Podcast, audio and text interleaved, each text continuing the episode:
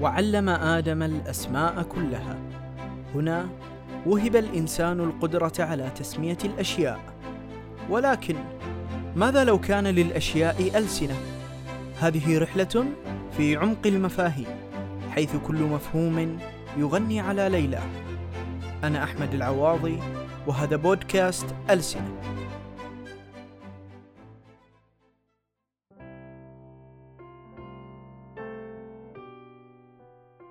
دعني أبدأ مباشرة. لست بحاجة لمذيع يطرح تساؤلات حولي ليسمح لي بالكلام؟ أنا مصطفى. أشهر من نار على علم. أنا الذي وضعت ذات يوم في صف جمع فيه متفوقو المدرسة سمي بصف الشطار. حين كان جميع من في المدرسة يتلهفون شوقا لمواجهتنا في دور الصفوف. وكيف لا يتمنون ذلك؟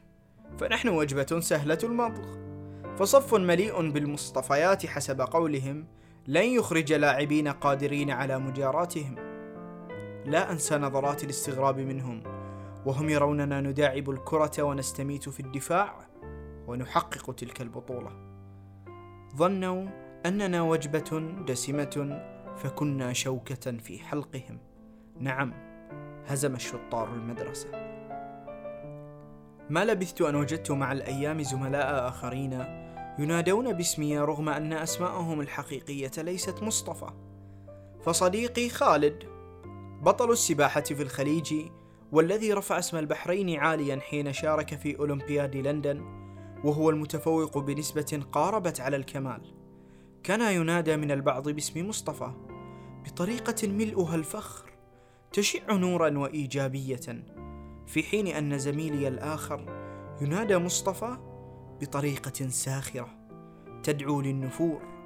كان معدله عاليا لقب بمصطفى بتلك الطريقة الساخرة حين علمنا أنه يدرس مواد السنة القادمة في الإجازة الصيفية. كان مادة جيدة للتنمر من قبل بقية الزملاء. فالذي يفصح عن مثل هذه المعلومة يكون قد كتب على نفسه الشقاء وكلي أسف عليه. فكيف أتجاوز عمن يسيء لقداسة هذه الإجازة التي يتشوق كل طالب لها؟ نعم، أنا مصطفى. يظنني البعض أنا ذلك اللقب الذي يطلق على فتى الإذاعة الصباحية حين يمسك الميكروفون قائلا: صباح الخير معلمي الأعزاء وزملائي الطلاب. لتجد شلة تبدأ بالهمز واللمز. وأخرى تتأفف من شدة الحر. وثالثة تقول يبي درجات بس ذي. وقد يظنون أنني مصطفى ذاك الذي يعاني في ليالي الاختبار من تنمر الحمقى وتهديداتهم بذلك الصوت المزعج. باكر ضبطنا لاصيدك في الهده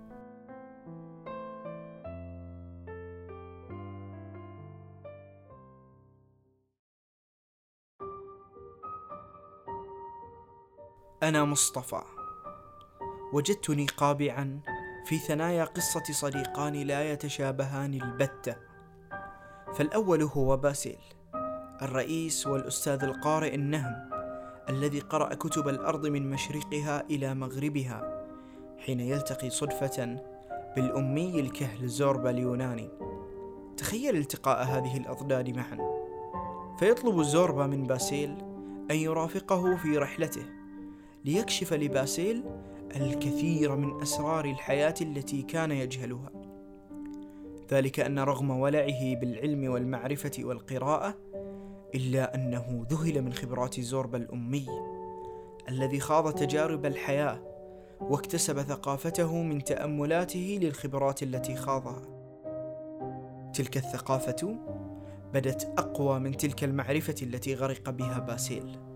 خصوصا حينما تتعلق بالحب والحزن والغربة والطبيعة والموت وردود الأفعال والإنجاز فيعطي زوربا الأمي درسا ذكيا في كل مرة لباسيل المثقف لتبدأ مسيرة التحول في حياة باسيل. ذلك أن الحياة على الأرض أفضل بكثير منها على الكتب. حينها علمت لما أطلق نفس الاسم مرة للمتفوق وبطل السباحة وأطلق أخرى للمتفوق الذي يدرس مواد الحام القادم في الإجازة. هنالك سر. جعل الأول يحب اللفظ ويفخر به وجعل الآخر يشمئز ويقشعر منه. إن باسيل كان تمثيلا حقيقيا لشخصية مصطفى حيث أنه كان ذكيا وولعا بالعلم والمعرفة. ولم يكن أحمق في الحياة بحيث لا يتقبل التعلم من جديد على يد رجل أمي. هو أخبر منه في الحياة. حقيقتي الفعلية هي أنني مصطفى الاجتهاد المتصف بالذكاء في الدراسة. ولكن ما نفع الذكاء والاجتهاد والكدح في الدراسة فقط؟ ماذا ستفعل بذكائك وعلمك؟ هل ستبقى أسير النظريات والفلسفيات؟ قابعا في مكتبتك لا تود الخروج للحياة وإبراز ما تمتلكه أو كصاحبنا. منتظرا قدوم الإجازة الصيفية لدراسة مواد العام القادم. أنا مصطفى بتمثيله الحقيقي. لست فقط ذاك الفتى المرهف بقراءة الكتب المتفنن في حل معادلات التفاضل والتكامل المتمكن من قوانين الحركة والجاذبية الغائص في عمق عناصر الجدول الدوري. المتمرس في الفرق بين الخلية النباتية والحيوانية. البارع في الإجابة على سؤال بماذا أحس الشاعر؟ أنا أقولها وكلي فخر أنا كل ذلك وأكثر. فمصطفى الحقيقي هو القادر على إسقاط العلم من متون الكتب إلى ميادين الحياة. يأخذ الفكرة جثة هامدة فيعصرها حتى تدب فيها الحياة. يصيغ من النظريات نماذج تطبيقية مفصلة لآليات عملها. في الوقت الذي يدعي الكثير أنها مثالية غير قابلة للتطبيق. نعم أنا مصطفى. إن كان قد أنعم الله علي بذكاء حاد فلن أستثمره في القراءة فقط. فهذا الاستعداد الفطري لا بد أن يوجه نحو ما هو أكثر من المعدل في المدرسة. إنما سآخذ نفسي وأجازف بخوض معارك الحياة ببسالة.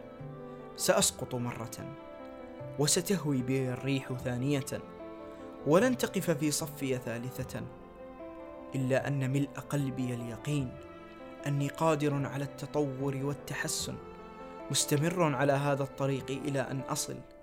أضع نصب عيني في هذا الطريق الوعر قول الرافع. قضت الحياة أن النصر يكون لمن يتحمل الضربات. لا لمن يضربها. أنا موقن أن الإنجاز الأكاديمي لا يقف في طريق التطور المهاري فالتوازن هو الفيصل الحقيقي بين مصطفى الحقيقي ومصطفى الأحمق. ذاك الذي يجهل حقيقة أن العلم يصقل المهارة ويوجهها أما المهارة فتستثمر العلم وتحوله لكائن حي. أستذكر دوما هذه الحادثة. حين قال أحد الطلاب لمعلمه ذات يوم أنا لا أهتم بالقواعد سأكسرها بمهارتي. فسأله معلمه بكل حكمة أتعرف ما هي القواعد؟ فقال له منصدما لا. فربت على كتفيه وقال تعلم القاعدة اولا ثم اكسرها. نعم تعلم. ثم استخدم مهارتك. لا غنى عن العلم وليس لنا عن المهارة غنى.